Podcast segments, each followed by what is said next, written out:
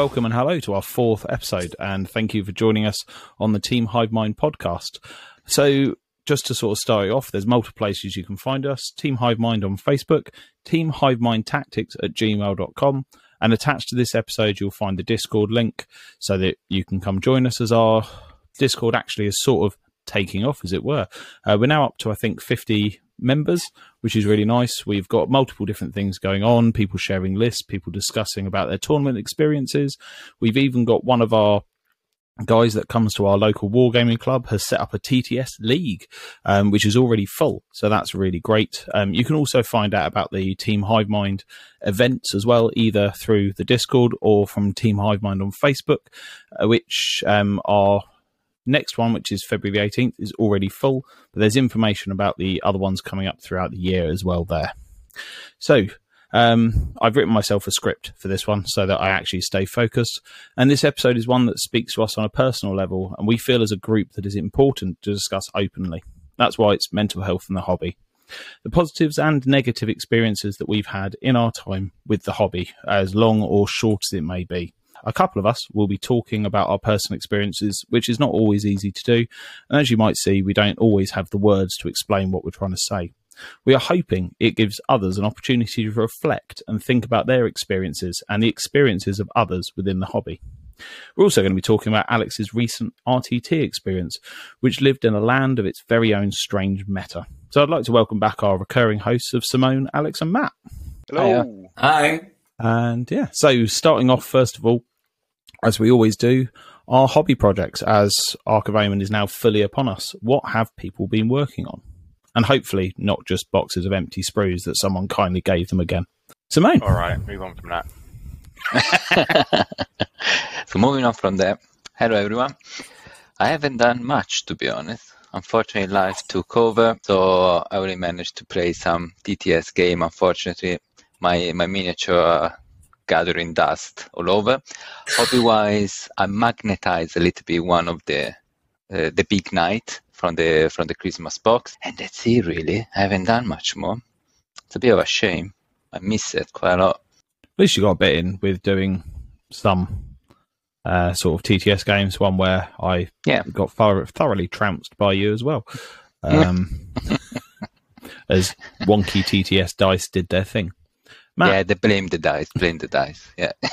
It was also a stupid movement. That's James's move, and he's going to use it. Yeah. No, the move is I've already lost. um, Matt? I have been building my Redemptors um, and painting up my Stompy Boys with many, many layers of athematic blue, because it's plasma cheat in a pot, basically. Um. Yeah. Still waiting for my second Talamar to turn up. Should be arriving in Ashford this week. Um, so, yeah, I've been doing the, the Redemptors this week, and then I'll do the Ravenwing stuff next week to finish off my Ironwing list, which I am... I'm split on at the moment. I'm kind of enjoying it, but it's kind of a bit dull. So it, it's it's bittersweet. You are the only person enjoying it, I believe. I am probably the only person in our club enjoying it. Um, it does shoot very hard and very fast. Um, who have you played so far? Tell everyone who you've played and how it's gone. I've, oh, I played you and James, and yeah, they, they the games went all right. I mean, we we Sorry, got two rounds in at the club, didn't we? Against Alex? Yeah, I played two against Alex in one so night at the club. Not only did we we only get two rounds in, we got two rounds in twice within a normal club night, and yeah. This is coming from Matt, who when he plays Deathwing, like might get might get to turn five of a normal game. The game was over so quickly, twice, and we still had time to spare. We were still one of the first ones packing to up. Chin wag at the end. Yeah, the list shoots very hard and is very fast, so it, it kind of gets on. Yeah, it gets on you quickly, which is fun. Right. I mean, it's great. It's great as a power flex, isn't it? Let's not, you know, it's sort of where Marines are at the moment, and Marines are busted at the moment. But at the same time, it's, it's kind nice of, to see what Dev. Yeah, yeah, yeah it's nice to see what. What Dev, Dev Doctrine, Doctrine does. All game does for Ravenwing um, and three Redemptors. Because, mm, yeah, right. But no. It's interesting. So you're saying it's not a good idea? I think we should be kicked out turn three. I think turn one and two as Dev is fine. Um, you have to move on to attack turn three, or just take away Codex Warfare from being uncapped at two V P per kill for, for Dev. I mean, I'm maxing Codex Warfare at turn two. most games. I agree. It's mm. the secondary needs to change most than everything else. The secondary is too strong, but I, th I yeah. think all, I, I think even if Codex Warfare was changed slightly, I think even I think the Ravenwing list would be. I think it's still too strong. I think Ravenwing with their doctrinal game. Yeah. So obby wise, your Redemptor are almost done. Yep. So three Redemptors on the table at the moment. I've got the green and the silvers down on all of them, so I'm now going back and doing detail. I'm going to do one that's like traditional Dark Angels colours, so it can be like have red accent colours. Um, I'm going to do one that's more of a Deathwing accent colour, so a lot of bone on that guy, um, bone with like probably like red stripes on it or something. And then the last one to nice. homage to the, to the list being called an Ironwing list. Um, he's going to have black and red accent colours on him, so all three will be slightly different. Um, Yes, there'd be like a normal Redemptor, a, a Deathwing Redemptor, and a, an Ironwing Redemptor. Noob question, but what, what is the Ironwing? So the, the Ironwing is the Hexagrammaton, the Dark Angels, before the Heresy or around the Heresy. Um, so because we're the first Legion and we're the best Legion, um, we had the Hexagrammaton. So each each wing of the Hexagrammaton focused on a particular style of warfare, and then we decided to teach the rest of these Astartes how to do that one thing really well. So the Ironwing are like the the heavy weapon siegebreaker experts. Then after the Heresy, we sort of lost all of the Hexagrammaton apart from Deathwing and Ravenwing, who focus on like speed and the Terminator outfit sort of stuff. But yeah, the Hexagrammaton, there was like the Firewing, Stormwing, Ironwing, Deathwing, yeah, Dreadwing, I think was one of them as well. Probably six of them, yeah. There were. Um... I can't remember the last one was. It may have been Ravenwing. I don't think it was, but they all focus on a particular aspect no, of, of warfare that they then imparted to the other Astartes. So the Iron Wings cool. is, yeah. is the, the heavy weapons, just we're here to eradicate you sort of thing, which is what Basically my list does at the moment. They surely do. It I, I want to hear from the Renaissance man now, our new Renaissance man. Alex. Alex. Alex, not saying. I'm not a Renaissance man. Because you rediscover your passion for, for the hobby. You are a painter now. So you I'm are painting the right as man. we speak as well. I'm painting a battle wagon. I'm putting oh, nice. some, um, well, I'm putting the first layer of, of sort of metal on it to make it look nice and old. Um, and yeah, I, I have been rediscovering my love for not all parts of the hobby, but Uh, not all parts of painting. I, I have to say, I definitely enjoy painting infantry, like elite infantry. One of the reasons that I stopped painting was because when I started the hobby, I bought two, three, four thousand points of orcs and spray painted them all black. And then I was looking at them, and they they were just in a cupboard staring at me. You know, every time I opened the cupboard to look at them, uh, it was terrible. I, I couldn't face putting that much green on anything. So anyway, I sent some of that off and got it painted, and now it's all nicely painted. But I've decided that I want to paint the things that I want to play with, which is part comp, part cool, um, and actually make a proper a base theme and um, and colour scheme as well. So that's what nice. I'm, I'm working towards, and I, I've painted ten knobs. Uh, I'm on the battle wagon at the moment. Um, But one of the other things that I want to do is lean into all of the orc clans, or, or most of the orc clans, so that I've got a, a different type of orc list to play in less competitive games as well. I was going to say, because you're saying, you know, you're doing a bit of comp and a bit of like what you enjoy playing. I was going to say, for, for the local league that we're doing that starts this week, I know you plan to run every clan for different rounds in that league. And I think that's really cool. I think it's really cool yeah, that you sort of it, take it, taking a different angle, and al almost you've got a different goal for your for the league this time round. I think so. Like the the first two leagues, we really shaped what it what it was about, didn't we? And and actually, for me, the league is the league is competitive, and I really like those kind of rounds three to five when you're you know you're you're playing for that five and oh, the four and ones, and working. You can work out who you're going to play next. But yeah, I'm I am dedicating myself to orcs in terms of competitive play. Um, but in the league, you know, we've got a, we have got a mixture of people that want to play fluff games and people that want to play comp games. Um, and I thought it was quite a cool way. So I'm playing Bad Moons in round one. But, you know, everyone that plays competitively knows that at the moment, Bad Moons haven't got a, a place on the competitive table. So I thought it was quite a, a fun and good way of um, offering an, a game, a good game against Orcs. Where, don't, you know, don't get me wrong, I'm still running two kill rigs, but also, um, also some things that aren't on the table normally, like. For me, Deathcopters in the Bad Moons list. I'm running nice. eleven war bikes as well. That's one of the um, strengths of the league, isn't it? The league's sort of set up for both hobby and for competitive play. Like you said, the, the later rounds, yeah, you'll, you'll be facing some tougher lists. But the league's set up so that the painting score doesn't matter until round five. And then we also, we, we've written into the rules this time that you can change sub-faction, so you can bounce around a little bit and have a bit more fun with your list and enjoy it a little bit more. And yeah, there, there's sort of, I like the balance in the league at the moment between competitive play at the end and um, some hobby work that you can do. You know, you can start a brand new army. Yeah. You haven't got to worry about getting it painted until round five. So it's a yeah, good so twelve-week stretch. This battle wagon that I'm making is actually made to look and be a, a bone breaker, which um, is the the kind of really tough uh, battle wagon or battle wagon variant that, that comes as T eight by standard. And you can give it a really good uh, death roller as well, called the Red Roller, which gives D six attacks on full profile plus D three plus three at, eight, at strength eight, A P two, flat two damage. Um, so I think that's that's that's a good fun part of it, and it's made me buy um, Mozrog Scragbad as well. So I'll be running um, Snake Bites probably in round two, and that is just going to be eighteen squigs and a load of knobs and smasher squigs and running full penalty, so I think that'll be um, that'll be good fun for me. I think that's very cool.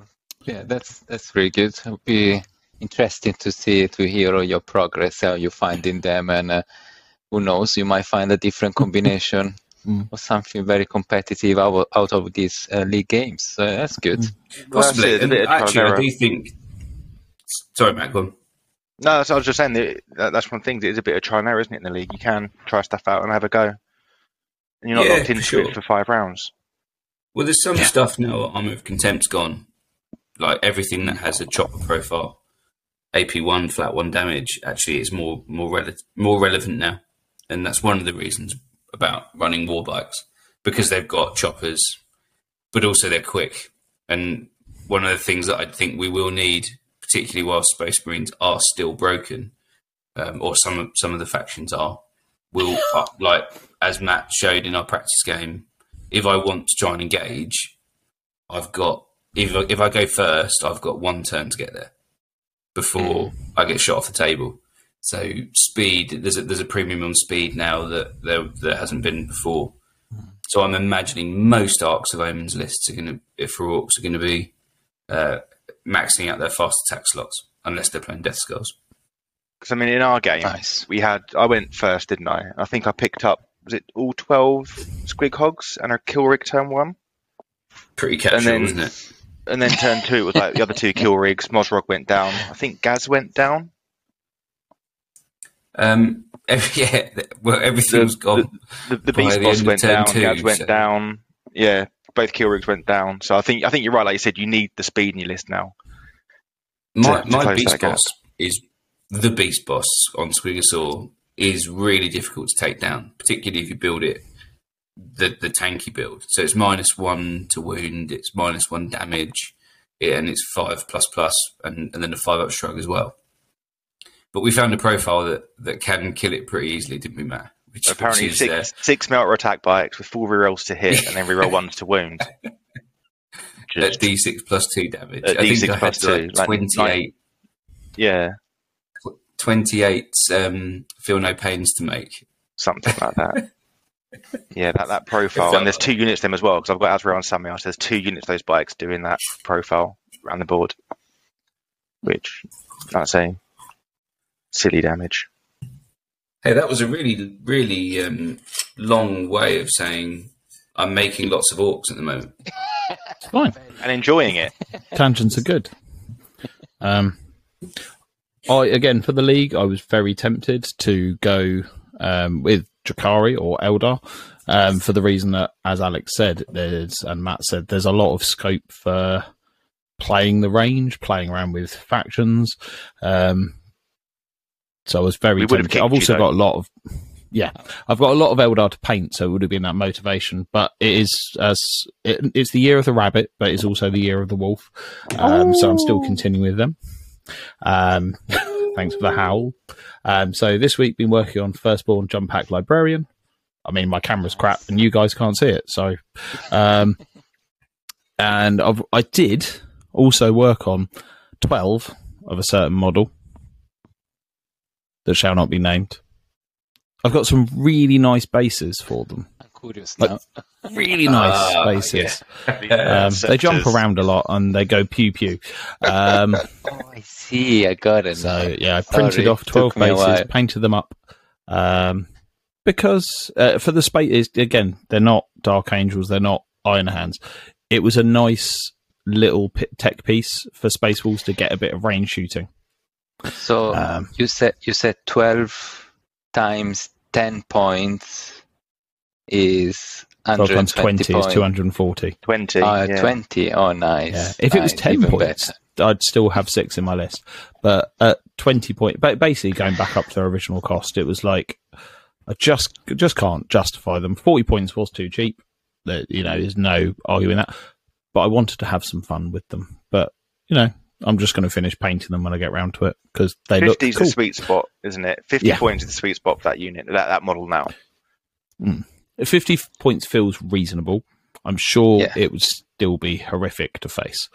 And, and twelve look nice on a shelf anyway, mm-hmm. in a glass cupboard, so it's nice. Yeah. They do with the That's bases good. that James has made.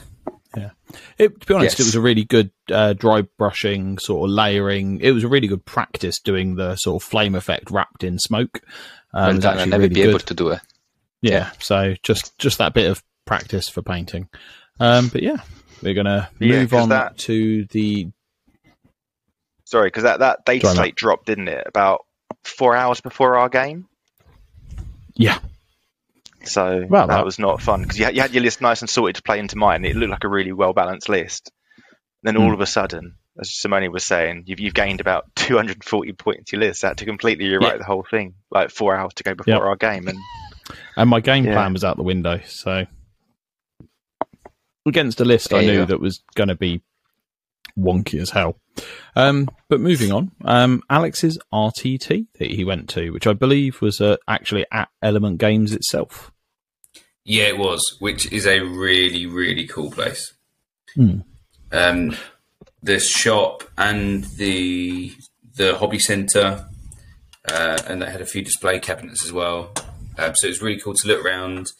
The shop had literally every model that you that you could buy. It was fully stocked, um, and not just models to buy, but amazing scenery.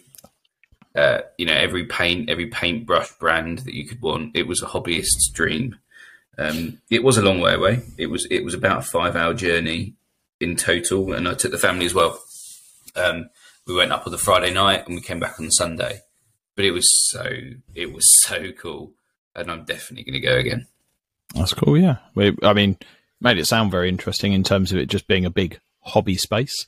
Um, how many players? Yeah, they had like a cafe and a restaurant, and oh. the people were so friendly as well in oh, terms of the, the, the, the staff. Um, they they really made everyone feel at home, and it, they weren't they hadn't done lots and lots of tourn tournaments. In fact, I think this was their first forty K oh, uh, nice. comp event. Um, but they I went back on Sunday to show my family what what, what was going on, and they had um, they had uh, an A O S event running when we went back, and that there were side events as well. So there were people that had just come to play their own games, but there were there were. Whilst I was there on Saturday, they were also running an X-Wing event. Oh, yeah. And on the, like, for probably maybe ten players. And on the mm. Sunday, they had a Star Wars event. Um, and that was Star nice Wars for me, Lincoln. actually, nice. to see other other game systems going on, because I, I haven't mm. experienced that in any of the no. places that that I've played games. Mm. Yeah, from what I hear, Star Wars Legion, which I assume is what the Sunday game was, um, or the Saturday one, is like meant to be a really nice system to play. Um, and you can play as a Jedi, and who doesn't want to do that? So how many players were in your little R T T foray? Uh, there ended up being forty players playing, um, from forty-four that had registered. But it's a big you know, number. That, that for an R T T, it was mm. you know, it was a pretty good number. It was one of the bigger R T Ts that, that I've played at. Yeah. Um, and from what from what I could gather from, from talking in the sort of half an hour we had before the event, it was it was kind of fifty-fifty mix of people that had experienced competitive play uh, and some that were totally new to it and that had just come along because they knew that Element were, were a good place to, to come and experience your first time. Mm. Um, but the one the competitive players that were there were you know were, were pretty pretty well versed in it and we're in and around sort of rankings on, on the I T C overall rankings for the U K that, that I was in as well. Oh, wow. Did they do anything sort of to make considerations for people that were either newer players or um, it was their first event? I think based on pictures, they'd done something with painting. Yeah, so painting wasn't wasn't being scored, and there were a few people that, that kind of took advantage of that. And it wasn't a, oh, I'll come with broken whatever, you know, thirty-three point Deathwing Terminators. It was people that just hadn't hadn't got their models out yeah. for for long enough time to come and to have them all painted. Um, and the get the rounds were three hours, which actually I prefer as well. Um, and it, and it gave everyone time to to not be worrying about finishing the game. Um, so I was going around and taking pictures of of mainly other orc armies, but Uh, of, of some really, really nicely painted models because there were people that, that weren't comp um, but were really proud of the paint jobs that they've given to that's their models. And it was that's good. That helps, that, too. that helps the vibe of the event as well. That's good. And actually, so, I think think what helped from a standardisation point of view was that they were using Games Workshop terrain as well. Oh, nice. Um, so whatever table you went to, they all looked slightly different, but they, but functionally they were the same. And I, and I think that helped newer players as well mm-hmm. understand a kind of a standardised the layout set of tables. And actually, for me, it was it was a really good experience because of that as well. So when you say Games Workshop terrain, you mean the ones with the acrylic tiles? That's absolutely right. Yeah. Yeah. Cool. Um, so yeah, so that does give people a really good, clear understanding of the layout. Um, so it was a strange meta. Um, from what I know, in terms of the basics, it was the new data slate and points, but with Nephilim rules. Yeah, it's kind of and like actually, a halfway I, house. I went there. I went there thinking that that probably gave me a bit of an edge because of the loss of Armour of Contempt, mm. and we'll come on to the, the last game um, as we get there. But I think it it was sort of swings and roundabouts actually for. for me. Yeah. Um, did anyone turn up with eighteen? Because this was pre-Inceptors points change. Did anyone turn up with eighteen Inceptors? There weren't, there, well, that I saw at least, and, and the one and out of the players that, that placed, there weren't any with eighteen, but there were certainly people that had taken advantage of, of Plasma Inceptors and free war gear. Um, hmm. But yeah, so I think I think the things that Marines got that that really had a, a material benefit, and not just actually at, at the R T T, but since when I've played a couple of practice games against some Space Marine players, and funnily enough, there are a lot more Space Marine players now than there were uh, about six weeks ago. I'm an O G. Um, but the sticky objectives was probably the biggest one. Uh, the reason that the games, the, the game three that I played ended how it did, Uh, and since then as well, um, in terms of primary scoring, those sticky objectives make such a big difference. That's interesting. Can we just do a big shout out to the, Can we do a big shout out, sorry, to the Dark Angels player who turned up with like seventeen hundred points because he just well, like, I felt a bit bad for him, but he he'd clearly made a list for this tournament to be at two thousand points, and he built it, painted it.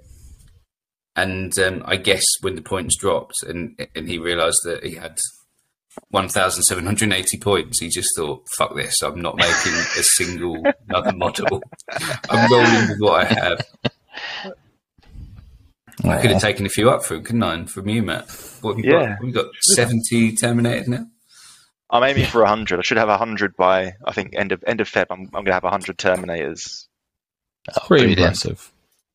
Yeah. Um, yeah. So, pretty diverse, but as expected, more um, Space Marines. Uh, was there anything standout-wise you saw painting? Like, was there any, other than orcs, that you focused on any sort of... Annoyingly, wow. I am going to be really annoying, but um, I want to talk about this really cool uh, Goffs list. So mm. one of the nice touches that that we had, uh, so we had a standard, I think it was forty-five minutes lunch between round one and round two. But if you wanted to be considered for their best painted award, you you had yep. to display your your army up on on the kind of top tables, and everyone got a vote. And an orc player did win. There was a really nice, um, oh, I can barely say it, but there were some really nice knights. Um, I don't know what they were doing there, but they were, they were there. Uh, and a Chaos Demon army. And it was actually a brother, uh, a couple of brothers that um, had this Demon army and this Goff army. And I was talking to them during the break because I, I was looking at it and I didn't recognise that the Weird Boy looked weird. Uh, and I said, oh, well, you know, what's what's going on here? And they talked me through the, the this army, and it was It was a Mephiston body they'd used for this Weird Boy. Oh, wow. And then they talked me through weird. the army, and all of the models were Blood Angels models. They didn't have them all there. Uh, sorry, when I said Blood Angels models, inspired by the Blood Angels um, colour scheme. Yeah. So, for example, their Storm Boys, which they w- weren't in the list, were gold. Um, uh, Sanguinary. Like Sanguinary Guard. Yeah. Um, and the, all of their war bikers were Space Marine bikes that had been looted. Um, so yeah, there was some, there was some really cool touches throughout the list, and um, I've got some pictures actually, so I'll put it up on our Discord. Uh, and that was cool. That was amazing. But yeah, there were so many really well painted armies. The, the, actually, the Deathwing army was really nice, and a guy mm. turned up with Deathwatch, and everyone was kind of like, "Oh yeah, this guy's turned up with Deathwatch. Now they're good." But it was a proper Deathwatch player, and they were painted oh, nice. beautifully. You can always tell that when someone hasn't just sort of bandwagoned, when they've got an army that is fully painted, like to an incredible level. Because AdMech, when they were bonkers, suddenly everyone apparently had an AdMech army, and then you'd have people turn up without the most sort of O P um, sort of combination, but you'd see their... the Laz chickens, because I cannot remember the real name for them. The model would Strikers. be like completely land. Yeah, that's it. Uh, yeah, they would turn up, and all of the wiring would be painted, washed, highlighted, and it was like, this is clearly a, a love project, as opposed to I've yeah. gone to Games Workshop and bought every single model. We we still look at them badly at the time mm. when we see a AdMech in front of you, but still, yeah. You would it's have sort of, a little bit more respect.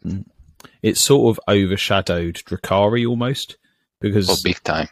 Because Drukhari, at least, people interacted with you in the game. Yeah, there were oh, too wow, many to kill. Cool. There were too many to kill yeah. of the of the Drukhari. But they played. But at least they when came you, and played. Yeah, yeah. yeah. But Whereas then when Admech. you see when you see six AdMech flyers in front yeah. of you, it was like, okay, right. So you, you roll the dice, you go first, okay, you win, well done, shall we go and, and get a beer? And the tanks with ignore line of sight would just shoot you off the board, and it was like, cool. Yeah, it was a bad um, time. It was yeah, a bad so, time. Um, anyway. Mostly to remark, help Alex, I've pulled up on Best Coast Pairings, his uh, Element Legends Warhammer forty K one-day event, just as we're going to sort of briefly talk through his games. So you started off by playing a guy called Dan Vassie. What was Look, he running? Dan was amazing. Dan was a really nice guy. And Dan was running Kraken, um, and, and Dan wasn't a comp player, uh, and he came with a real mix of basically his favourite models, as he explained it. So he had a he had a few of the of the big things. He had a a, a Turvagon um, and a Tyrannofex, but he also had Hiveguard as well. He had six two times three Hiveguard with the uh, assault weapon. Um, and shot cannon. Dan rolled to go first, uh, but we were playing Abandoned Sanctuaries, and you know it, it was a it was a kind of landslide orc win, but it was one where we had a lot of fun as well. And if Dan, I think it could have been different if Dan had kept his Hiveguard alive, because these things actually were, I think they're strength eight, A P two, flat two damage or, or something like that. But um, on a four plus to wound, they do a mortal wound in addition. So they were wounding on fives, but they were auto doing mortal wounds on a four. Uh, yeah. Anyway, so he, he actually almost downed a kill rig in, in his in his first turn, and and if he'd oh, wow. kept them back a little bit, then um, you know I, I would have struggled to um, score as, as highly as I did. Mm-hmm. But um, he had some fun in turn one. What's the big? Oh, it's the Maliceptor. It went yep. it went absolutely miles, and then it sort of landed into my into my Squig Hog Boys and the kill rig and the Beast Boss. Um, so he had a lot of fun, but then, mm. you know, it didn't, it didn't survive for very long after that. The war um, happened. Yeah. So I, in retaliation, I won turn one, um, and I still had most of my models on the board, and Gaz went to the middle uh, in Abandoned Sanctuaries. That's obviously really strong. And he yeah. sat there, and the Broodlord came and, and played, and, and Gaz killed him. Um, And then, you know, I, I rolled pretty well. Actually, into, in game one and game two, I rolled pretty well with my advances on my Squig Hog Boys. But on that long board edge, so it was Abandoned Sanctuaries game one and Tidal mm. Conviction turn two, game two. You know, if, you, if you're... I deployed on the line with Goffs. Sorry, Alex. Did, did Dan not have Obliterax? Like, they have no real way of dealing with Gaz in that game no. efficiently. Um, okay. There, there wasn't anything that could... that could come and and fire okay. with Gaz. No, cool. Um, yeah, I mean the Neurothrope could do some damage. I mean they could have plinked him, but it's just doing phase damage, isn't it? But yeah, yeah, obviously if they have Obliterax in, they can kind of just YOLO a Hive Tyrant in and hope for the best. Gaz, sort of Gaz thing, actually but... wasn't Gaz wasn't the hero of the game, and he wasn't the hero of the day. He did his job, but he he died. Um, he didn't die in, t in game one, but he died, he died in game two and game three. Um, but the Beast Boss on Squiggosaur was was incredible, um, partly because of how he was deployed in all three of the games. But he took down uh, he took down the Tyrannofex. No, he took down in the first game. He took down the Hive Tyrant. He took down the Neurothrope, and then sat. And, and scored twelve for behind enemy lines with one of the kill rigs. Um, so there wasn't a lot to say about game one because it was much more about me and Dan having a lot of fun, rolling some dice. We were, we were telling each other all of the gotchas that were in each of our lists. And um, once the once the Squig Hog Boys and two of the three kill rigs, kill rigs were... in his in his deployment zone, it was it was pretty much game. Um, so yeah, not a lot to say on, to, on game one, but um, I I enjoyed it and did my very best to make sure that Dan did as well. I think that's the main part of even a competitive game at the highest level. Um, we will discuss L V O, but actually being an honest player, an open player about different things. You know, gotcha moments and stuff like that does make for a better interaction for both people. So yeah, no, it's a much sure. It was you know, the, the heroes of the game, mm. um, and and part of the reason that I scored so well, even though I kind of said to Dan like, "What you the thing you really need to kill is the Gretchen." So I've got in in my list, in my the list for this tournament, I had three squads of Gretchen, one of which was OBSEC. Um, oh, sorry, two of which is OBSEC because I was running a I was running a battalion and a patrol, uh, and the reason I was running a battalion and a patrol, even though it cost me C P, was because I wanted um, the Squig Hog Boys. So I had three times four Squig Hog Boys, but I really rely on Storm Boys to do my actions. Mm. Um, so I, I had two squads of five Storm Boys as well, which either do behind enemy lines or they do. Um, they help with engage or um, retrieve na uh, Nephilim data. Yeah. Um, so I was saying to Dan, like, you really need to get back here and, and kill the Gretchen because it, it was still in Nephilim, so it was still only three and five. uh, per mm. turn, but you know they max good bits, and on the um, hold uh, one, hold two mission on Abandoned Sanctuaries, because I had so everything so far forwards, the Gretchen just came and sat on those two um, those two no man's lands objectives that, that are on either side of the board. Yeah, and nice. You know, max primary, max good bits. Um, so yeah, Dan wasn't able to. Get all went to, to plan. all went to plan for a ninety-eight forty-two to you. You then had six, uh, six. No, sorry, the first game was, that's the was second game. twenty-six. one twenty-six. Second game was uh, again a win for you. Uh, ninety-eight forty-two was that one versus Craig Dickman, who was running uh, some Death Guard. Hey, Craig's our new friend. Craig, Craig joined up to Discord. He did, yes. One um, of two new friends. Yeah. And yeah, no, I, again, really enjoyed my time with Craig. I lost to Gretchen, and he very, very kindly uh, allowed me to use a McDonald's chip as one of my. Oh. So we played Tide of Conviction, um, and I I was really struggling actually for a, for a third secondary, so I took uh, I took good bits on, on Tide of yep. Conviction. It's it's a you know nothing's ever guaranteed, um, but it was a. about as nailed on a fifteen points on Tide of Conviction as you as you can get, because those two just outside the deployment zone, you know, they're they're still within um, the uh, the L shapes at the time when they're when they're scoring those. Yep, still protected. Yeah, so they sit there and do primary and do and do good bits. Um, and hang on, give me one sec. I think I then took. Uh, I think I took Green Tide. Yes, I vaguely remember saying that. Hang on, I took no, I took behind enemy lines. Oh. Uh, good bits behind enemy lines, but I was really struggling with the third secondary because his Death Guard list didn't give up max to anything. Um, I I couldn't guarantee something like Stomp and Good. I, I actually find that a really difficult secondary to score well on.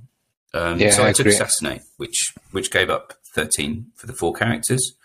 Um, and this time Orcs went first. And again, on that longboard edge, it was it was a case of um, a couple of really good advance and charges. So my knob on Smasher Squig rolled a six to advance uh, and hit hit a Rhino uh, after I'd put a las cannon into it from one of the kill rigs. Um, and the knob managed to, with the charge mortal winds, um, kill the Rhino.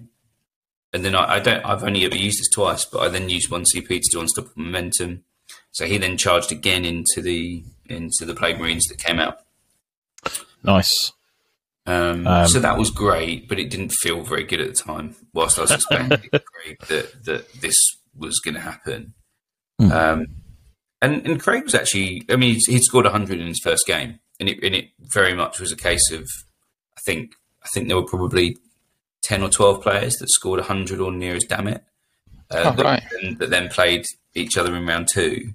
Um, but Death Guard is a really good, really good um, matchup for, for Goffs.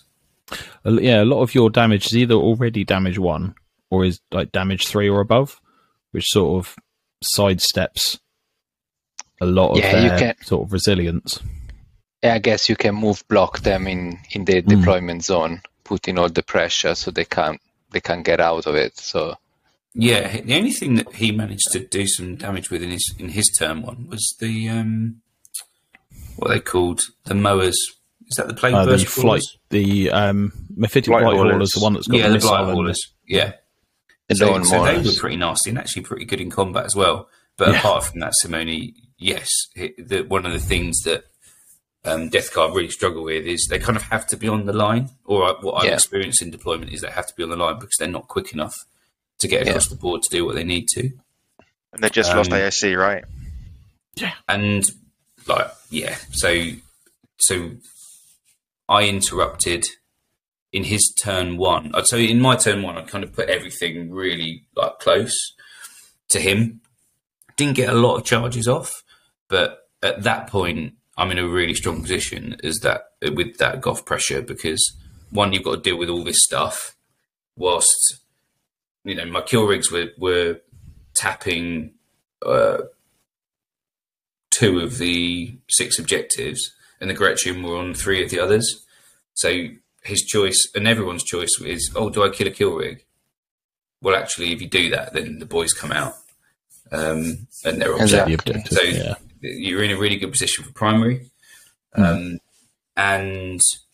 Um, but but the, you have to you have to as you've experienced with your Deathwing, Matt, you have to engage them, because if you don't, like I I deny primary so well with that Goff pressure list. And those Kirogs just do everything. Like we said before, they move well, they shoot well for an orc yeah. list, they psychic, they combat. You can't ignore them. But like I say, if you kill them in combat, they've also got the character keyword, so you can just drop the two, three C P, whatever it is, to fight on death because orcs is never beaten. So they're yeah. a really, really, really good all-round unit, and you have to deal with them. You can't, you know. But it's like I said, if, if they're alive in turn three or turn four, the game's yours. Yeah, for sure. You have to kill. You have to deal with the kill rigs first. Um, and actually, the only time, the only times in Nephilim that I lost competitively were against Simone and Matt. And they rolled to go first, and Simone killed two out of the three kill rigs. Two and a half. And, and yeah, two and a half, and, and Matt Matt killed two of them before I had a turn. Um, because it's a bit like, I become a bit like Death Guard. I then can't get across the board like I need to yeah. if, if you do it. But the point I was making was that um, Craig Craig got into combat with three or four places. Um, and actually, rightly, with Armour of Contempt, made the, made the call that his squad of three Terminators weren't going to be bothered by the Beast Snagger boys that were on the objective. Um, but because of the loss of Armour of Contempt, those A P one choppers like absolutely obliterated those three Terminators. Mm, just weight of dice. Um, so, yeah, I mean, at that point, it was really difficult for Craig, and we talked about it at the end of the game about what he might have done differently, and there there wasn't a lot. I think the only thing I could give him was take Assassinate against my list, because if you're not taking Assassinate against, I think it's seven, it was six or seven characters, seven. If you're not taking it against that Goff list, every one of the characters wants to be next to you apart from the Weird Boy. Um, yeah. So if you don't kill the characters, you're going to lose. Yeah. yeah. Nice. Ooh. And then your final. But I love game. Craig, and actually we, we've still been we've we've been chatting and, and talking about um, nice our hobby experiences, and really pleased to have him on the Discord. Yeah, no, it's good.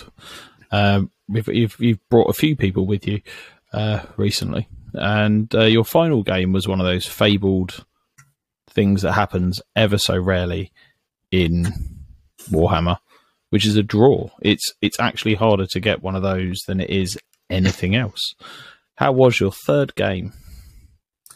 Um, so I had done a bit of research into the players um, that were going, and I had a look on at, at I T C and checked out the rankings. But I could just also see from this list that this this guy really knew what he was doing. So it was no surprise when I looked at um, Matt, uh, who I played, his Blood Angels, he had the highest ranking in, in the I T C in the U K uh, before the tournament. Um, so I knew that that was a list and, and a player to watch out for. Yeah. Um, it was it was really, really tough, that game. But we, we kind of, I, I talked to Matt before I went, and it was almost written that that was going to be game three for all the marbles. So on, we were on table one. I'd scored one hundred ninety-eight over my two games, and he'd scored two hundred.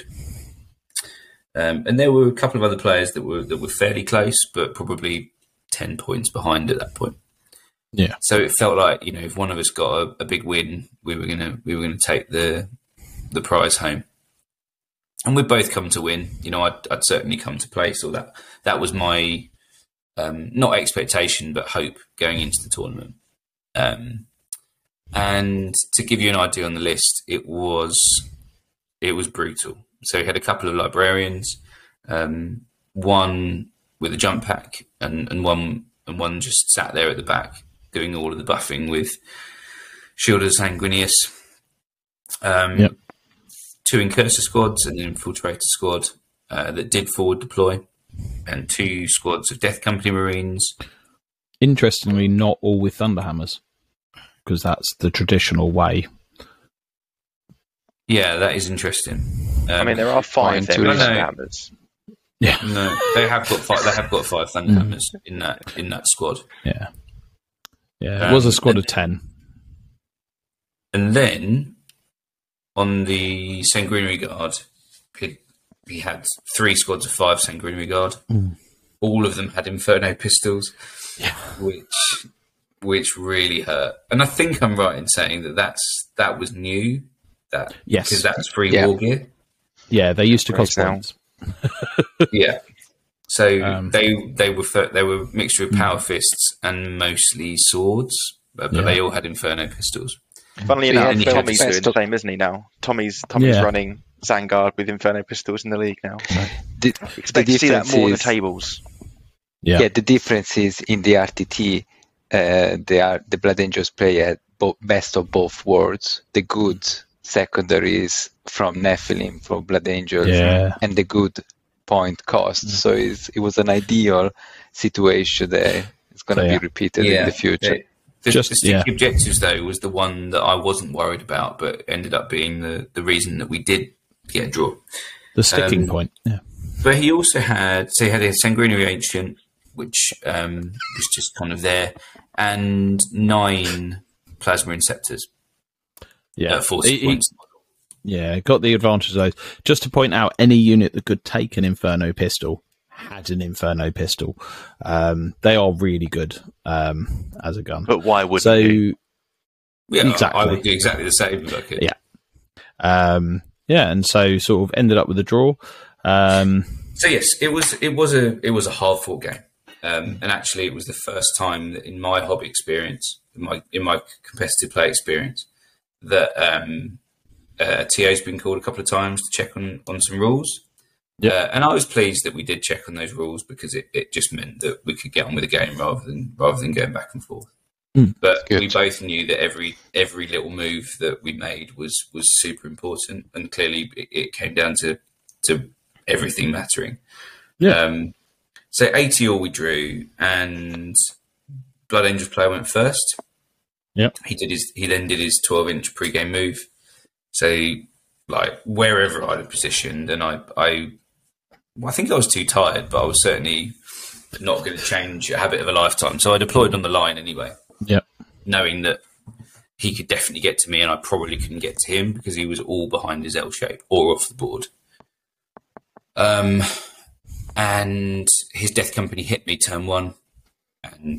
I he killed three hundred sixty-five points before I had a go, um, and he then said, "Oh, you know, how do you think that went after his first turn?"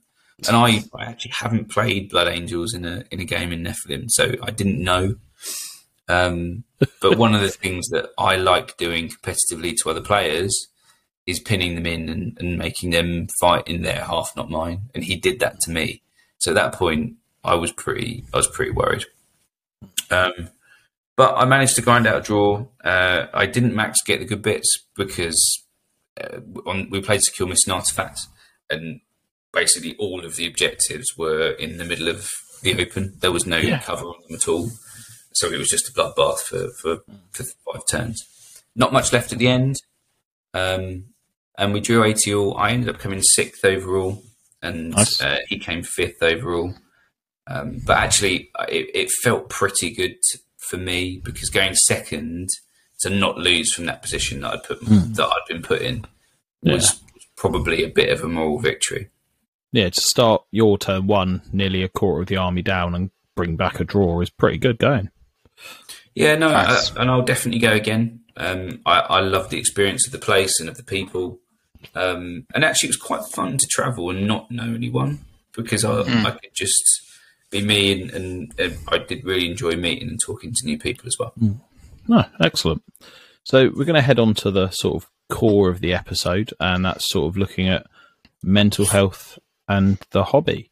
Um, so, I mean, one of the th- main things for me that sort of I started this hobby as COVID sort of was at its peak, really, in terms of lockdown. Uh, one of our friends, Luke, got me involved, for better or for worse, I guess. Um, and sort of outside of going to work when I was a teacher, I developed massive, as a lot of people did, social anxiety. And the idea of going to things, and even for the last two years, I've cancelled going to things. And sort of for me, Warhammer's been really great um, for that. Um, I still have, like, Nottingham G T, I had a panic attack the day before we left, um, but sort of managed to talk to wife, go through it. But yeah, so that, well that that's big thing. oh, yeah, I don't know if uh, sort of my stress levels probably were, were happy with it. But yeah, it's sort of really helped with that essence of actually getting out and talking to people, because uh, much like Pathfinder, which is D and D that I do, um, it's Warhammer's like the distraction. There's a focus, um, as opposed to going and sitting in a pub where it's like you sit down and you have to interact with someone and come up with stuff to talk about. Warhammer sort of gives you the framework of stuff mm. to talk about, which no, has really helped.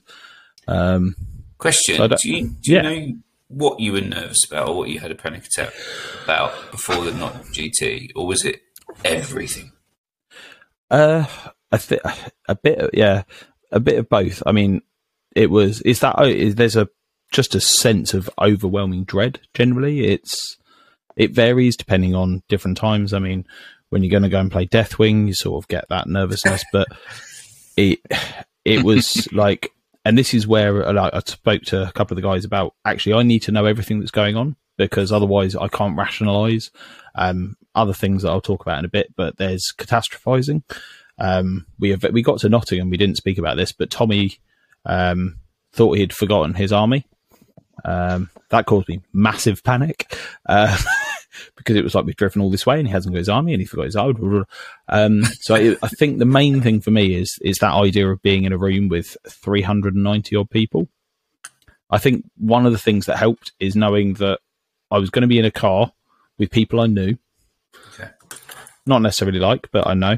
And, you know, we uh, had that drive together, which sort of helped me talk about, you know, the event and everything else. So it actually helped me having people there. Or either we had a friend we have called Henry who travelled up on his own on a train. Like, I would, I would not have gone if that was me.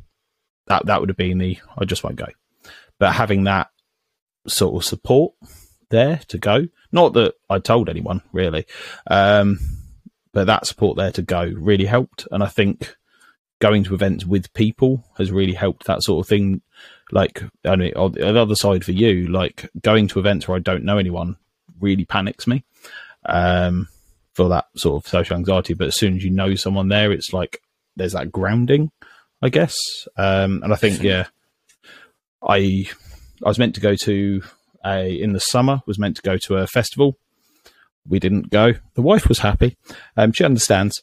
No criticism to her, but it's one of those things where it's just a bit of a blowout, but it's less frequent now. Um, and that for me is the Warhammer has sort of helped in that I sense. Guess it's breaking the, breaking the ice, the biggest challenge. Yeah, but at yeah. the end of the day, you, the more events you do, and obviously the more you realize that you're all there for the same reason. Mm. Be- yeah. You're all there loving the hobby. Yeah.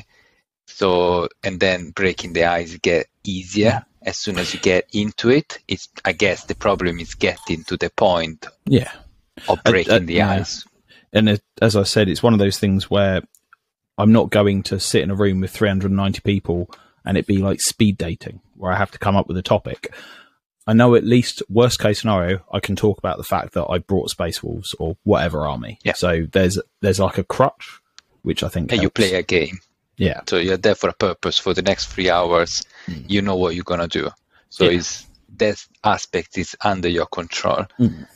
So, um, so that's yeah, a big positive, isn't it? About, exactly. In terms yeah. of mental health, Warhammer gives you that, as you called it, the framework to start or be part of a conversation mm. that, that you feel comfortable in.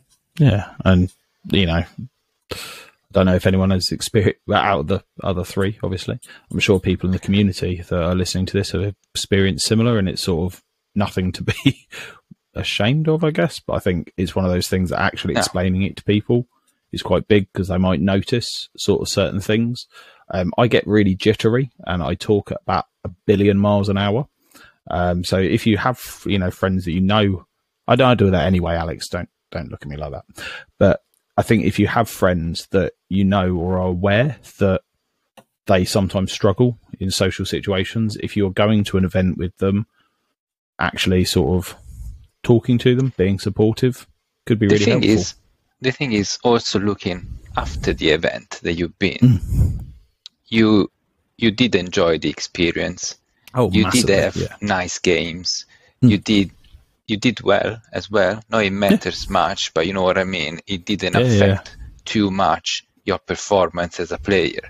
So it's getting into the it's it's getting into the mindset mm, of uh, I'm gonna get it through, mm. uh, and, and you know you can do it.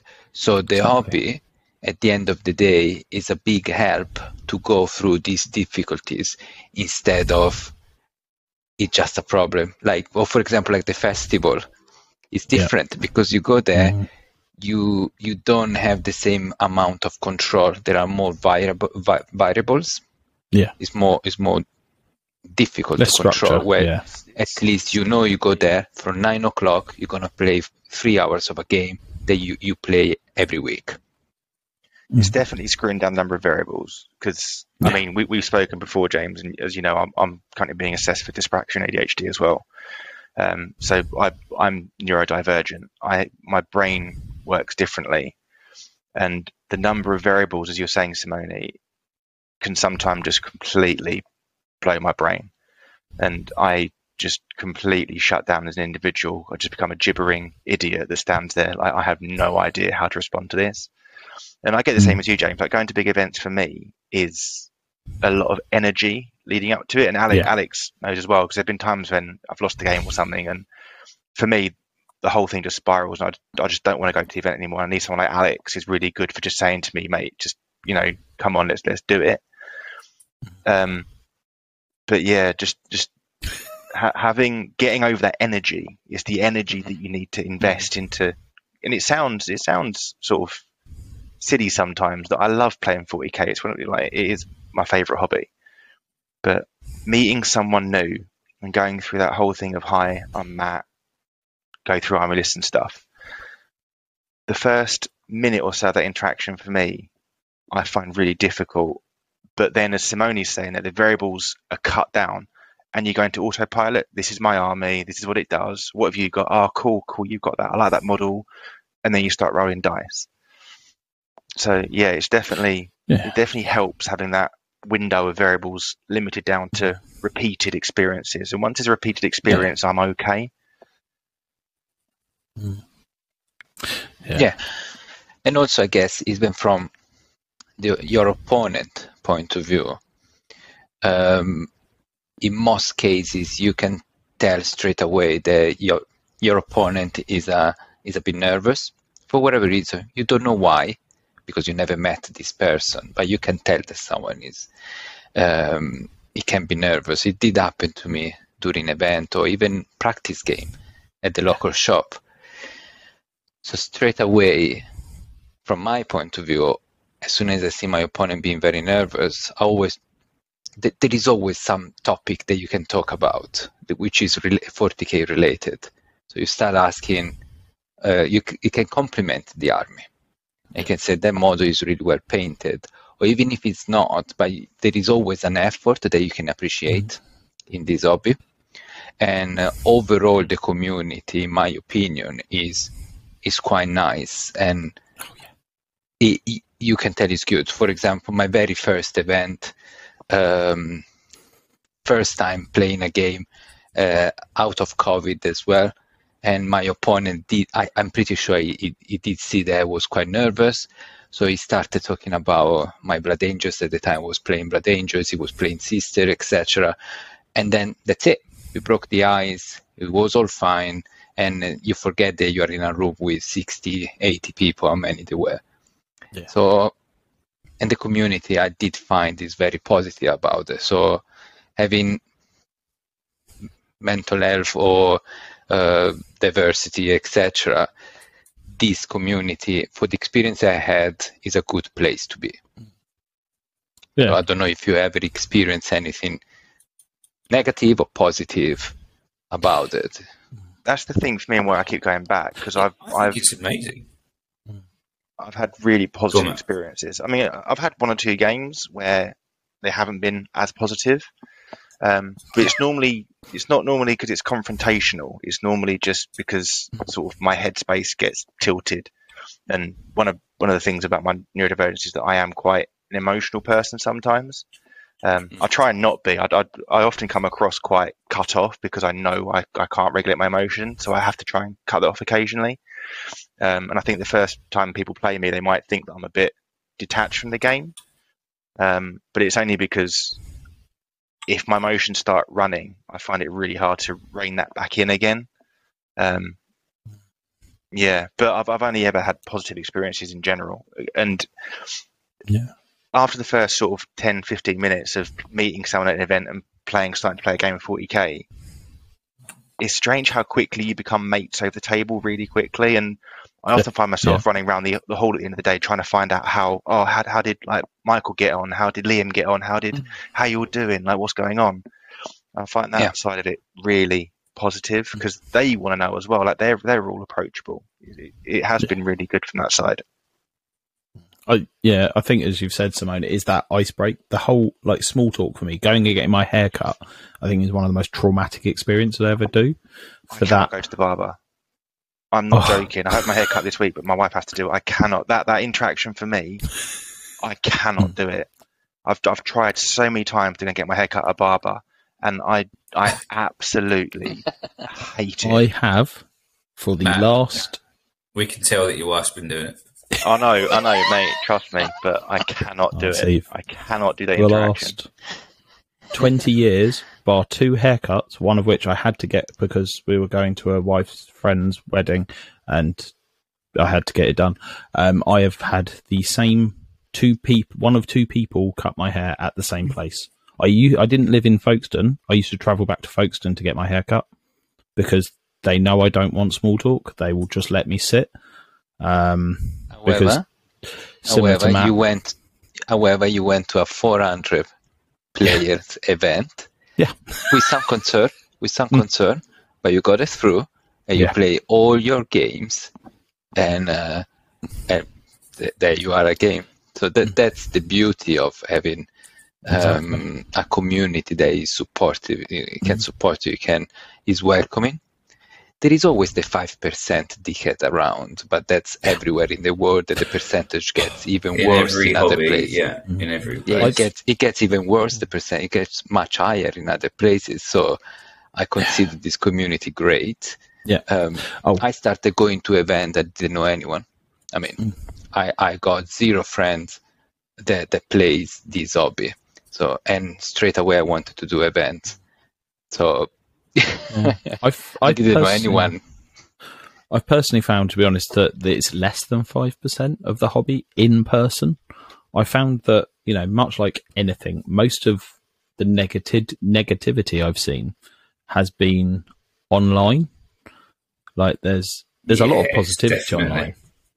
But there's a, you know, like people will post mm-hmm. a picture up and on the whole, people be really positive about it. I mean, there's a lot of stunning paint jobs that people post. But on the whole, you mean social media? You yeah, mean social, social media, media, not online, as in tabletop simulator no, no, community. No, no. You mean social media. That's okay. A whole nother kettle of fish. Uh, yeah. Yeah. But yeah, uh, online, I think there's more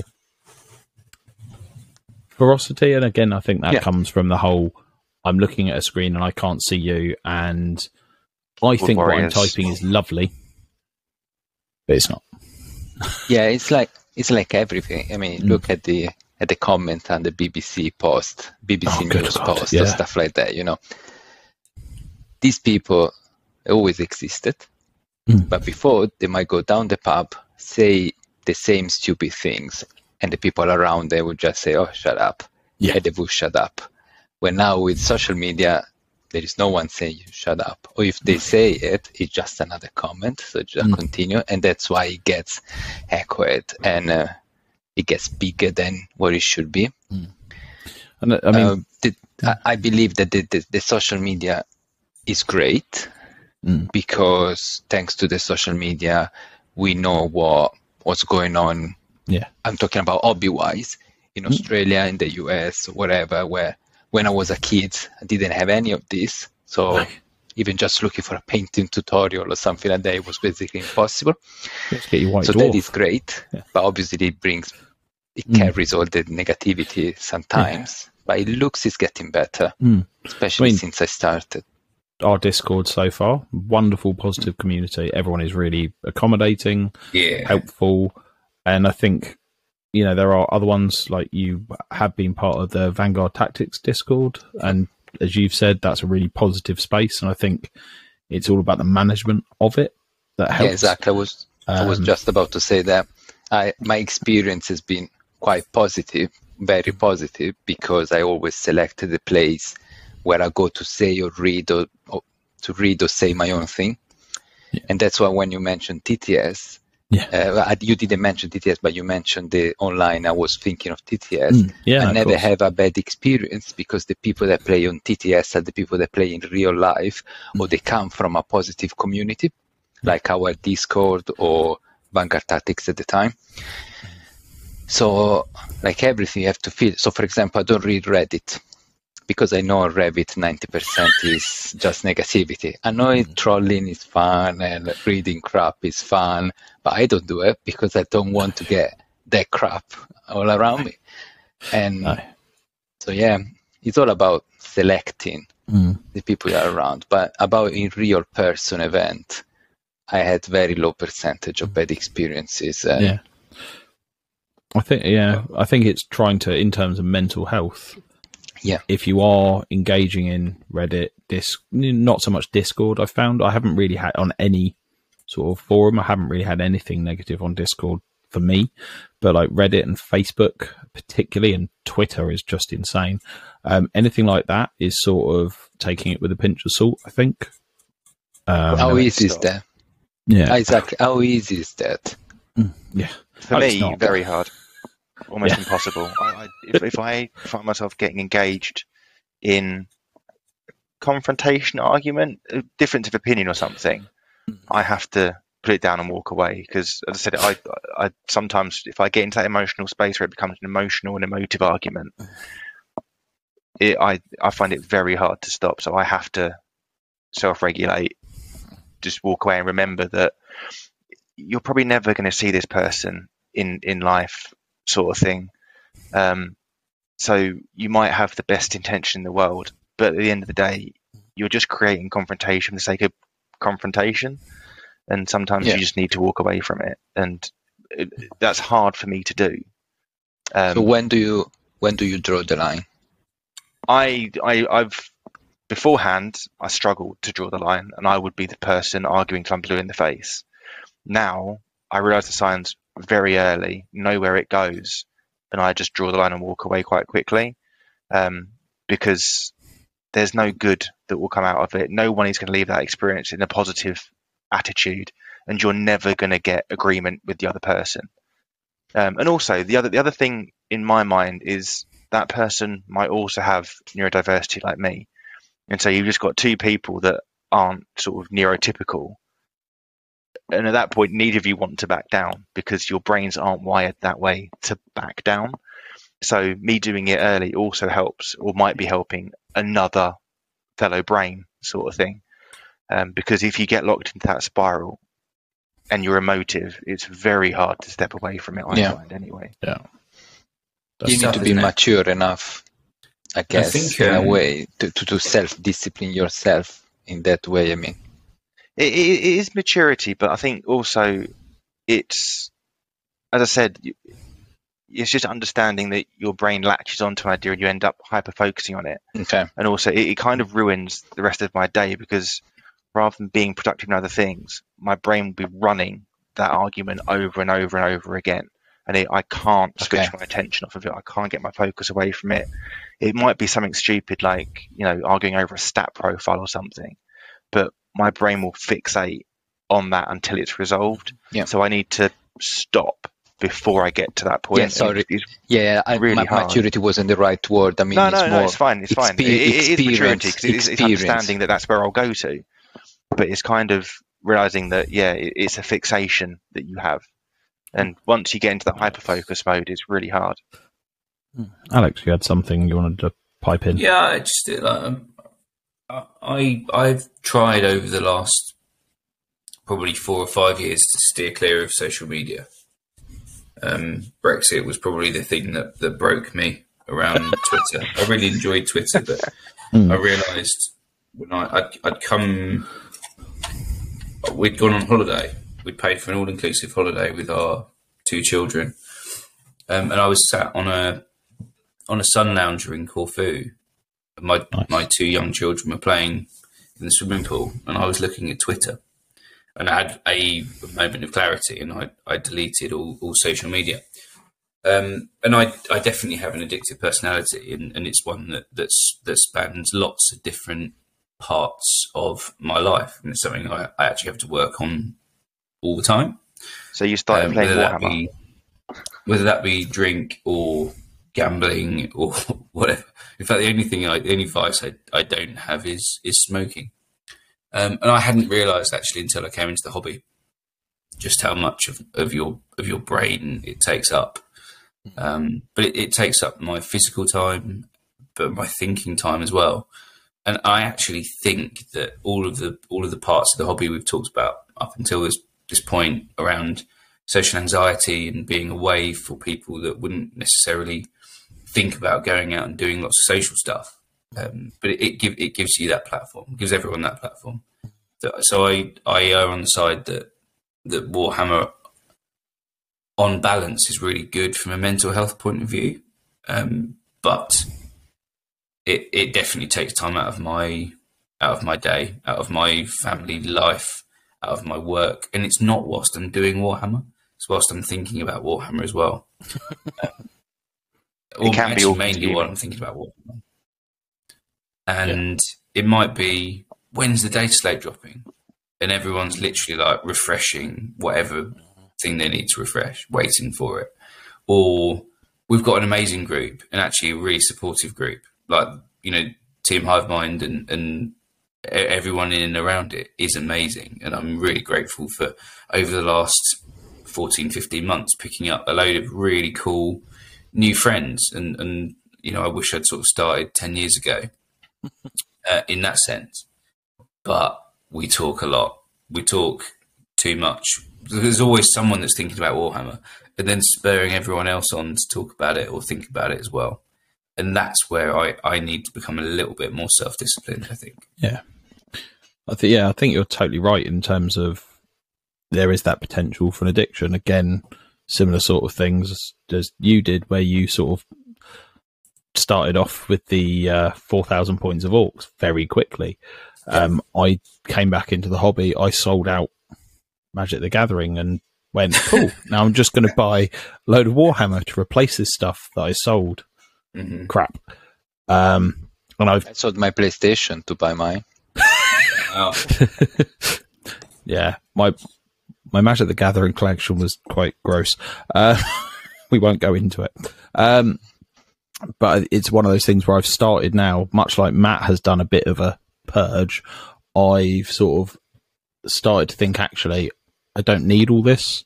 Like, okay, let's start paring back because much like Alex, I do have a tendency to at two in the morning, I'll be replying to people that have messaged me, like, because we have, again, quite a few different people. And for some reason, a million chats and a Discord. But, you know, we keep trying to kill the chat, but it, it still exists. And I will keep replying. And again, much like Matt, I'm under referral for a, a few things. And so I I, it's, I have to mute chats, but even then I'll still. And it is that addiction, um, which I think is probably the worst part for me. Of I've gone from one hyper-focus to another. Um, so I think it's something I need to work on in terms of just actually dopamine hit, isn't it? Ensuring it's positive. Yeah. Just that dopamine. Um, but coming back to your point, so on about, about buying stuff. Yeah. It's the impulse buying. And that's why I've gone back to just, I'm just a Dark Angels player now, because it limits down my scope for impulse buying. Whereas yeah. otherwise I'm terrible for chasing the meta or something, as Elliot mm-hmm. and yeah. Jake will tell everybody. But yeah. See, that one I kind of discovered straight away when I came back to the hobby, because when I was a teenager, I was playing Warhammer Fantasy. I didn't have much money to buy all the Warhammer. Or credit or, cards. Or, yeah, or credit cards. Yeah, you know, not or as much as I would say no. Exactly. So, and back then I remember I was playing High Elves, but then straight away I wanted to start playing uh, Dark Elves, and then I wanted to play Lizardmen.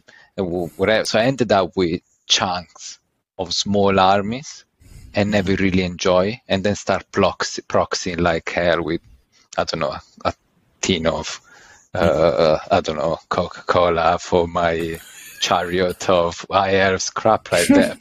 yeah. Cheap so, as a grot. Exactly. It's a good conversion, that trick. So... when I came back to the hobby, I was like, okay, I want to be determined, just play one army, at least for the first year. And I've been self-disciplined enough to do so. Having said that, I remember spending far too much money on scouts, for Space Marine scouts, because in eighth edition, Blood Angels, they, we have like, I don't know, eight units of scouts. And they were like a fifteen pounds on eBay each. And now... they are just dusting and they are worthless. So, but after I accept that experience, that I would say I've been quite self-disciplined about it, and that that's quite. A, I can, I can, I get it. I get it. It's very difficult just to stick to one thing. So you see yeah. the new model on pre-order, and you just buy it, mm. and even for the sake of painting it. So yeah, it's, and there's it can be an amazing drum beat of stuff, isn't there? Every every week there's something new that's coming out, and that's part of the excitement of it. Yes. Um, and it's part of the genius. You know, there's a lot of people that argue that Games Workshop don't know what they're doing. I think they're geniuses, and we all we all love it. But there's yeah. definitely a, a cautionary tale that everyone could, could tell. But I do get the, the other addiction of the impulsive buying. I'm very addicted to it. In the last two and a, uh, three years now, this month is my third anniversary coming back to Warhammer. I just be listening to podcasts in the train when yeah. I commute, Warhammer podcast, or when I paint in the evening. I paint almost every evening. I used to, or if I don't paint, I I, I play a game, wherever it is, on T T S or in real life. Uh, Yeah, all, all of this. Every spare time there is no family um, or is work is Warhammer. Mm. That's it. But without this hyper-focus to put a weird positive spin on it, we wouldn't have dice, we wouldn't have objective markers that are Team Hive Mind, we wouldn't have T-shirts, and we wouldn't have an event. So um, something weirdly good has come out of it that's built this lovely community of team. Um, but yeah, it's sort of... has sort of sprung up as a result, and a place to talk about how how we all feel from time to time, mm. like like this. Yeah. It's a really good forum to yeah to share some of those more lonely thoughts, because you know, I, actually, you know, we're all fortunate that we aren't that we have access to money and to enough money to do hobby as well. Mm. But um, I'm sure we've all had those low points from time to time. We think, why did I just buy thirty commandos? And not, not only yeah. not only that, is in a way I do believe it's a good addiction to have, uh, in the sense then that heroin. Before yeah. well, definitely, but also compared to other games or hobby, before Warhammer I used to play PlayStation most evening, so working eight hours plus in front of a screen, and then I stop, spend time with family, everyone goes to sleep with small kids, yeah. and then again I'm in front of a screen playing PlayStation. Yeah. So I, my day, it was like ninety, eighty percent in front of a screen. When now, except obviously then COVID hit and tabletop simulator was the only way to play Warhammer. So again, mm-hmm. I was in front of a screen, but except for that weird exception, uh, I was painting models. So I was away from a screen. Yeah. So it's a sort of escapism. Or to, talking to people. Or talking to yeah. people. Yeah. So is, it's a good addiction in a way. It's mm. a good hobby to have. It's a good social one because, I mean, unless you're playing with friends on PlayStation, you might be playing alone or with crazy people that are online shouting obscenities for three hours on Call of Duty. Um, I, I can't play online games anymore as a result. I can't, I can't do it because it really, really triggers me. Um, when I yeah. when I came to the Barming Club, just dropped my pen. Sorry, everybody. It wasn't um, the battle wagon. When I came to the Barming Club last October, I it was the first time I've done something new and social for myself as an adult, and I was like I was like a, a kid at their first day of reception class at primary school, just so nervous to meet. Not, not nervous like I, I, I was nervous, but I was doing something wrong, or that mm. I was scared. But just that, like, new people nerves, and like really wanting to fit in, but also meet a good group of people. Mm, acceptance. Now I've got, you know, I used to have like three friends, really close, really good friends, and I love them to bits. But it's so nice to be able to have a another group where we can either talk on a platform like this or just amongst ourselves and, and play games. I, th- I think the, because again, bar, the Barming Club where we played nearly died as a result of COVID, um, because people stopped turning up, not that buildings couldn't get viruses. Um, but now, because of the, you know, the work that Matt's done with the league and sort of actually the team and everything else, like even where the league wasn't on, there was still lots of people coming down to play Warhammer, to be social. And there is, compared to when I first started coming down, there's a real like vibe. It's, there's not like an empty hall where it's just me playing Matt or like Jake possibly, or maybe Elliot.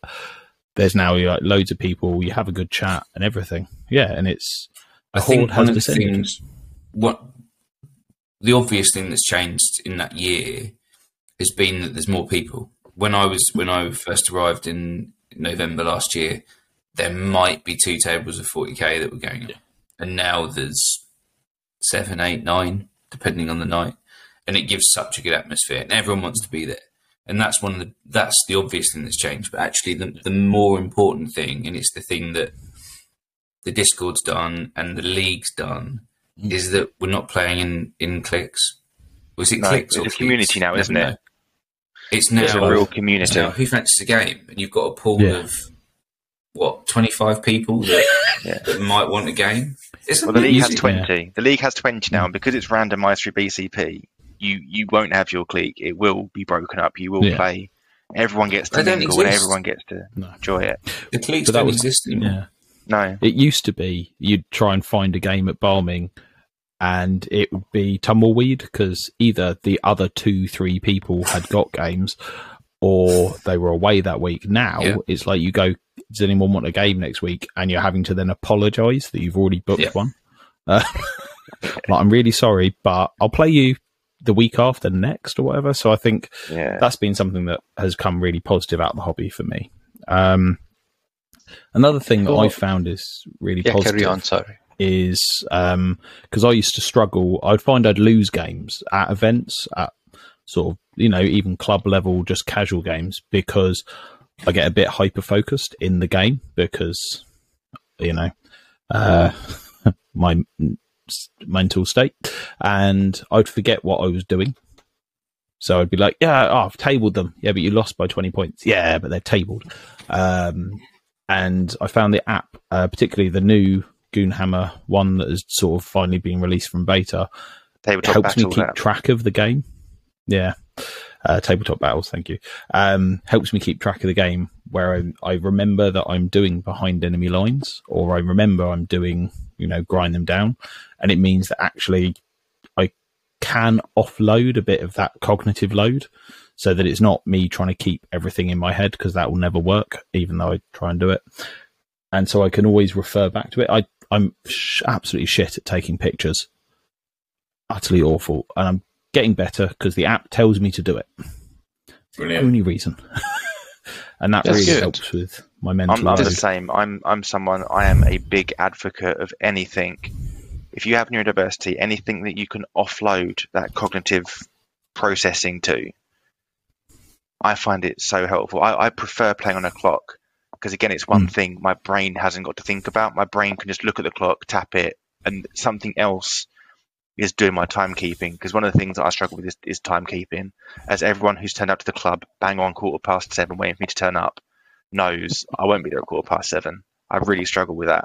So having something else that's doing that just lets my brain focus on something, on, on playing the game, or else it overwhelms me so quickly. I'm, I'm trying to think of everything and have a battle plan, and this unit's doing that, and this is going to be doing that, and then by the time I thought about what the third unit's going to be doing, I've forgotten the first one again. So having having the I T C battles app, where it's got all my secondaries listed, all my opponent's secondary, you can click it as well, and it will tell you what that is, how they achieve it, or what they're doing. It just takes all that processing power away from my brain. Lets my brain just streamline a little bit instead of becoming overwhelmed and having a that's, fog descend. So, yeah, that's really good. I, I, I like the idea that kind of, in a way, knowing your limit, you know how to act and yeah. react to them. That's, does it affect um, your list building as well, in a way? Do you try to, to have more...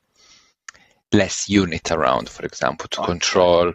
Tend to. I play better when I've got less profiles to think about, or if I've played the list so many times, I know all the profiles. Um, if it's something new again, that that stresses me quite a lot, and I am sort of half of my brain is constantly just thinking: is it sixteen inch movement? Is it eighteen inch movement? Is it a thirty-two inch gun? Is it a thirty-six inch gun? Is it It, it kind of it really messes up, or you're constantly looking at Wikipedia, and it just, I said, if if I look on Wikipedia, I'll come back to the game and then, what did I need that thing for? Why was I looking on yeah. Wikipedia? I know that's now thirty-six inches, but what was that? What was that relevant to? Why, mm. why did I need that to be thirty-six? And it's all just gone. I, I, it's or just I get so distracted. Hard, that short term's gone. Yeah, you look at Wikipedia, you do and you scroll down, and you see the strat that unit can do, and you go, oh, that's really cool, and then. The fact you're playing the game gets forgotten. I found Drukhari was really bad for that for me, where mm. it's one hundred twenty-seven odd models. I pivoted to knights, and all my stress was gone because there's seven models. I know it's a big they're change. Not real forty K, but and like two, two made, profiles. Yeah, it meant I went home without burnout after events. Yeah.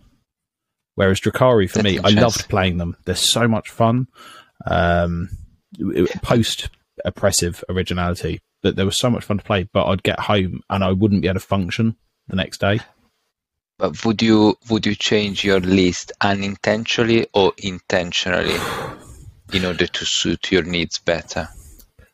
I, again, for me, a lot of where I've finally gone for a referral um, is like more awareness of myself. Uh, there's a lot of. But you don't things... think I need to slim it down? That's what I mean. You, it might maybe be something you just going do forward I consider, but at the time I sort of wanted to do well, and I would create a list I thought would do well. Whether subconsciously I made different things, but again, I partly I was a teacher, and I attributed a lot of what I did and how I felt and everything to it being a stressful job. And it's been a realization that actually, yeah. oh, it's not just teaching um, afterwards for me. I think it's Sorry, a really man. good point, Simone, because because I, I have done that subconsciously, but it's helped my play so much more because I, I played Deathwing. I, I love playing my Deathwing army. Um, and obviously yeah. it's all one profile. It's all Terminator. It's even got Transhuman to make it even easier. Like it, It's just a four plus to wound me. It doesn't matter. It's even easier than Terminators. But it lets me deal with the micro situations of combat movement, of, okay, I've got the extra stuff because I haven't got to worry about, well, if I put this unit in, I get wounded on twos, but I've got a four-up save. If I put this unit in, I get wounded on fives, but it's a two-up save. Yeah. And then my brain just goes into a, a spiral of, well, what one's better? Because one's got to be better. Whereas you're right, I, I, I prefer playing, and I haven't really thought about it until you just mentioned it then, but I prefer playing a list where the profiles are streamlined down and simplified, because again, I, I can I can worry more about what I want to do in the game rather than what I want to do and what is the yeah. actual best way of doing it. Because um, that's that's something that they affect me when I change. I started a new army when I started playing Sisters. Uh, you look at the codex and you want all the toys. And uh, you see all these stratagems as I want to play them all. Most of them are situational. And then I have a game, I forgot about that stratagem. I get stressed about it and mm. just thinking the following game, oh, I need to remember that I can auto-wound on a six because of that stratagem or whatever. So the way that I approach it is... I, sell, I I choose the least amount of unit. So a lot of Repentia, lots of Retributor, everything else is the least, you know? And then when I start a new army, I have always a cheat sheet with all the stratagem, but only the one that I can apply to this unit, not all the stratagem. And they're all divided per, per phase. So... every time I start a new army, I'm doing it now with, with knights, I got my A four paper with all the stratagem that I can use, the only one that I can use, and that's it. So I, I simplified as much as I can uh, the army I got in front of me. So the knights list I'm playing at the moment is a Raven household. I don't wanna, I didn't even read the Free Blades um, rules, because it's too much to take on. So, and that's why I'm playing Raven. And when I get confident with that, I might start reading the Free Blades, even though they are the most competitive at the moment, it doesn't matter. It, so th that's why I was interested to see uh, how would you approach the list building, but also the use of the extra tool. In your case, the, the app, for me, is my cheat sheet, et cetera. Mm. So... it's funny how brain works, you know. Yeah, that's that's just really.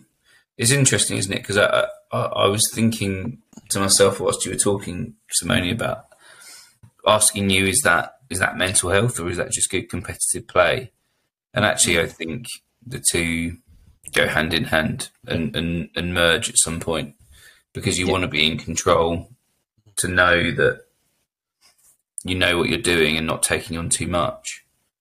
Um, yeah, it's interesting for me because I know I rib you, Alex, for how orcs are. You know, there's there's one plan and that's it. I've been thinking and about bringing this up actually. It's A I. Just push go. But, but your list actually, I I would struggle to play your list mm-hmm. because there's so many moving parts on different profiles doing different things at the same time. Whereas even my Ironwing list, it's Thunderstrike times three, Redemptor times three. Multi-melter attack bikes times six, Telemaster times two. Go play. In that, isn't there? Go go play. Just it's simplified down to the least number of profiles. Way, which when you, yeah. you've taken the mickey out of me for having one button and that's a go button. You've got no two buttons. Profiles. You just sit there and do nothing. Yeah. Yeah, but and as I said, for, for me, it's it's kind of like there's there's I'm going to defend this because you have to. I, I also find that when you've got less stuff, you have to make it do more. And it's like I was trying to say to you, because you said you want to run my Deathwing the later half this year when I'm probably not be playing as much. I really want to play that. Yeah, but I was saying to you like how having a Storm Shielding cover or having a Lightning Clawing cover makes a lot of difference, and how you pull, especially in no A O C world, how you pull those models makes a difference. But for me, it's just chuck Storm Shielding cover and, you know, you try and pull them when the, the right time comes. And I've had to, I've had a long, long journey of about two years learning when the best time to pull a Storm Shield is compared to when yeah. to pull a non-Storm Shield. But, but your list is why you're a top ten Dark Angels player. And it's global. Not mental health. It's just good competitive play. But right. there are lots of different ways that they, they come in. But yeah, I think but your list is important for both your list would, and for would fry my brain. brain. Your list would absolutely fry my brain. Yeah. There's no way I could play your list and not sleep for a month after it, after one game of it. We've got There's it just so much folks. going on. Your list would be for me would be like going back to Drukhari. I even for me, like on reflection, I've been sat here thinking about it, and I've got three units of Thunderwolf, three units of Wolfen. I did have two units of Inceptors, but even with Knights, when I was running Raven, I enjoyed Knights a lot more. I tended to do better. I then tried the Armiger spam, and there were a lot more layers of this one's got this ability, this has got this ability. I found that I made more mistakes in games um, as a result. So quite possibly, actually, the more successful lists I do are more streamlined. And yeah. I think one of the other things I found helped was, again, Matt, for his cognitive load, created a cheat sheet that had um, sort of like the different profiles of the units, the different C P strats you could do in which phase, um, sort of like simplified. And then we got a bit carried away and we did the... when we were going to events, we did a generic what you're going to face one as well at one point, the where meta. we had all the all the different meta lists. We stopped doing that. It was too much, too time-consuming, a bit addictive, one might say. Mm. And so for me, I have that for Space Wolves. I have a strat list because otherwise I will play the... can't remember what it's called. This is the other problem. The plus one yeah, to wound strat. Or yeah, that, that's all, yeah, that's what I call my strat as well. Yeah. I don't have a name. Um, Well, in that case, you should play orcs because you either interrupt or you fight on death. And just run for... See, I wouldn't even remember. I'd be like having to look. Because I know, it, is it core and character that get advanced and charge? Yeah, but you can build a list like I did that everything is core or character. See, but I then have to check that because there's so many profiles. Yeah. I'd be like, what, one what second. I'd, I'd be really interested to hear from people that, that are listening how mm. they either cope or, or or provide themselves cheat sheets or handy tools that that maybe we could share as a community. Mm. And yeah. like, like Matt, Matt's cheat sheet, for example, was really helpful for a lot of people. Yep. So perhaps someone someone that is listening has got a handy tool that, that they could share with, with the group, either on Discord or with us, and we yeah. can do it. And you might That'd not even great. realize, you know, that you have something. But yeah, either come join us on the Discord and share it, or send it to the email address. And sort of, it would be really nice to create a collection of things.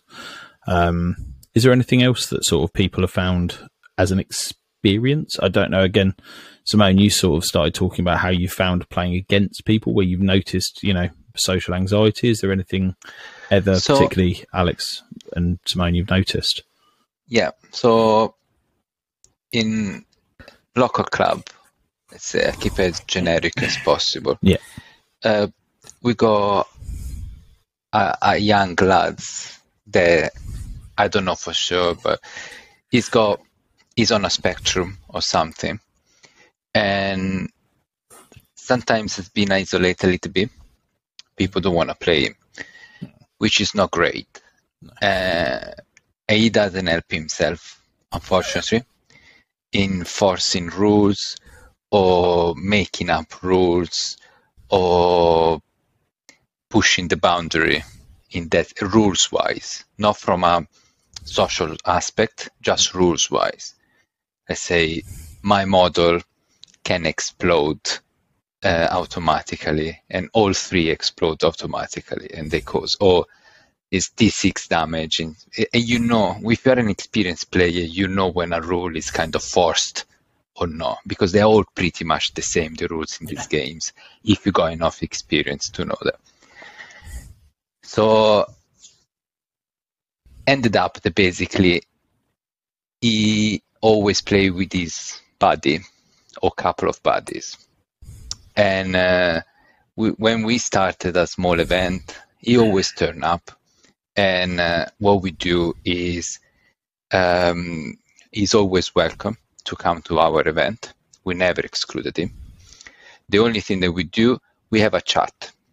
And uh, in this chat, we say um, that basically he's very welcome to come. Just know that everyone here knows the rules.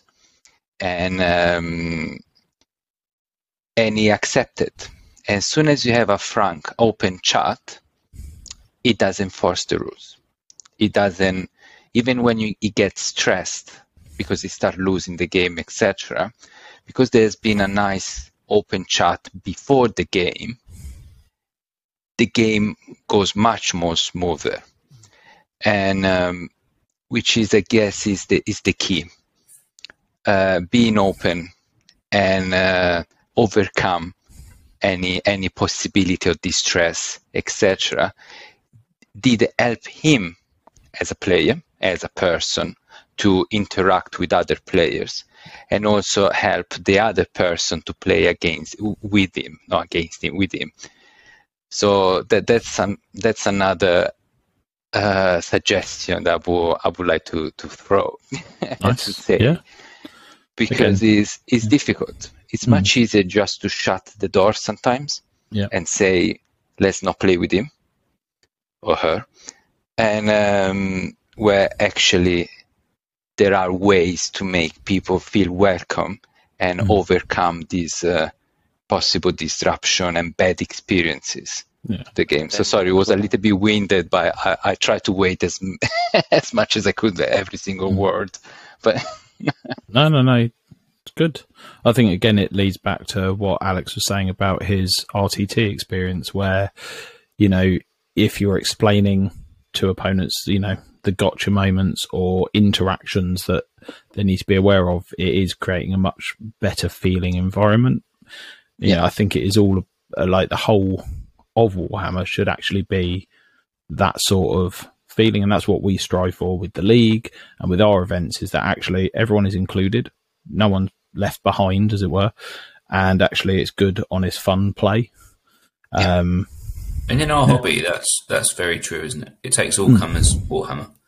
Yeah. I've experienced that more in the last year than I certainly thought I was going to, but it, it's mm. everything from the mainstream um and the competitive to whether it be the neurodiverse or learning difficulties or special needs. And I'm sure I've got some of those word, those words wrong, but it really is a hobby that that you can, in in an hour, in, in a conversation, in, in, in one room, encounter lots of different types of people.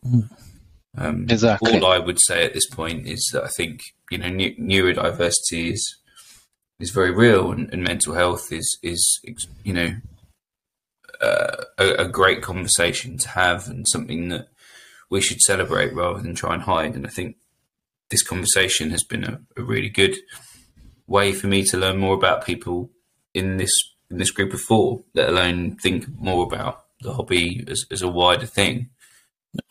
And that should be celebrated. But but you know, when you go to when you go to a Warhammer Warhammer tournament or go to your local club, I think whether you're experience, whether you as a person are neurodiverse or not, or have learning difficulties or don't, everyone there is thinking. Um, it, everyone there is having their own experience, and I don't mean this rudely, but to, in fact, I mean it positively. But to everyone else, you're just someone else, and whilst you're thinking about your your nervousness or your you know, your social anxiety, or you're not quite sure what to say, that other person's almost certainly going through exactly the same thing at the same time. Um, yeah. And so if we can just help each other and big each other up, that can only be a good thing. But my final thing on mental health is that there are lots of pros and lots of cons about Warhammer, but it's definitely on balance a power for good.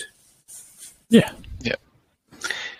Excellent. And one last thing is there is, Not, not as much recently, probably. There's always been a stigma on uh, competitive scene mm. about winning at all cost, players, et cetera, taking advantage of the others. There yeah. might be some, but the percentage is very, very, mm. very low.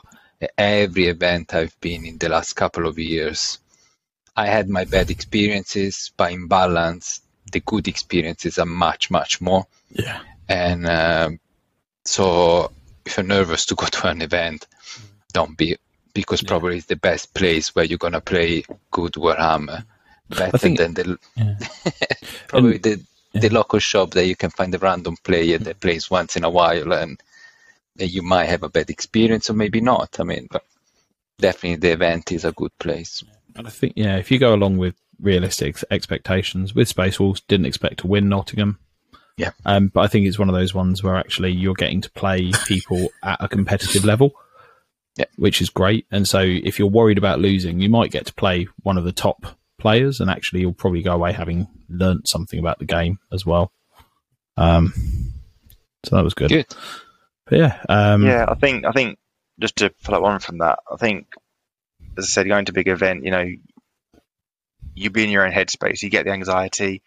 I have dyspraxia. I will knock terrain over. I'm not, it's not intentional. Oh, I'm just clumsy because I have dyspraxia and I can't control that. It, my limbs don't feel right. But I think the best way to kind of it works in my head is it's like when you're getting married and you've got to do your groom speech. Everyone in that room is pulling for you, and everyone in that room wants to support you. And like, they're not going to let you win games, obviously not.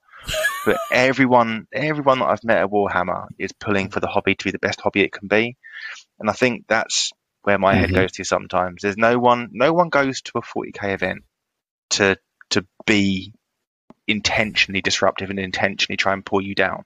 It might happen in a game if it goes a bit south and a bit tilted, but on the whole, everyone at a big event wants to go there and have a good time, and you know. You're just a part of their experience as much as they're a part of your experience. And everyone wants yeah. a positive experience. No one goes into it wanting a negative experience. No one. Yeah. yeah.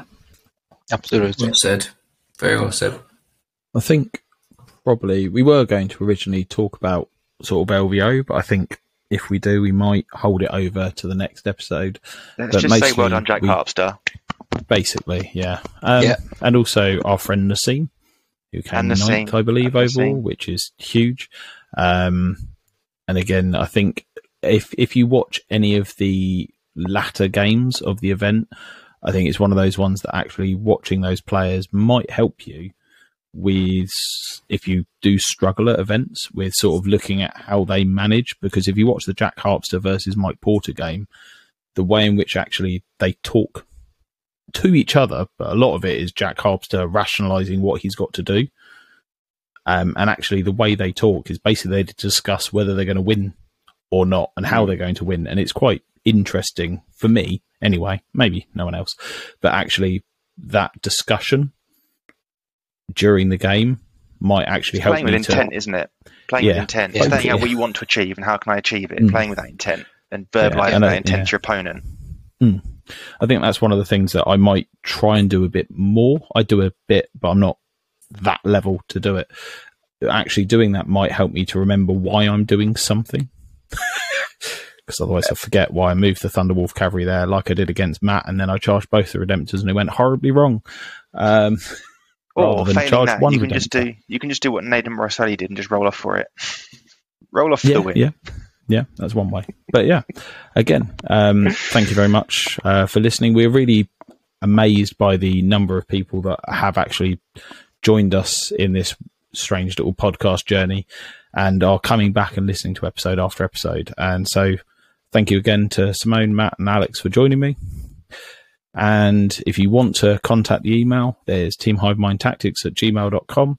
Anyone oh, other than Alex, I know you will, but anyone other than Alex would be amazing. Team Hive Mind on Facebook. Again, you can find our events there. Unfortunately, the February one is fully booked, but there is one coming up in April uh, that is going to be great as well. And then finally, in the description, there will be the Discord link, and it will also be on our Facebook page as well. And thank you very much for listening. Yeah. Bye. Bye, guys.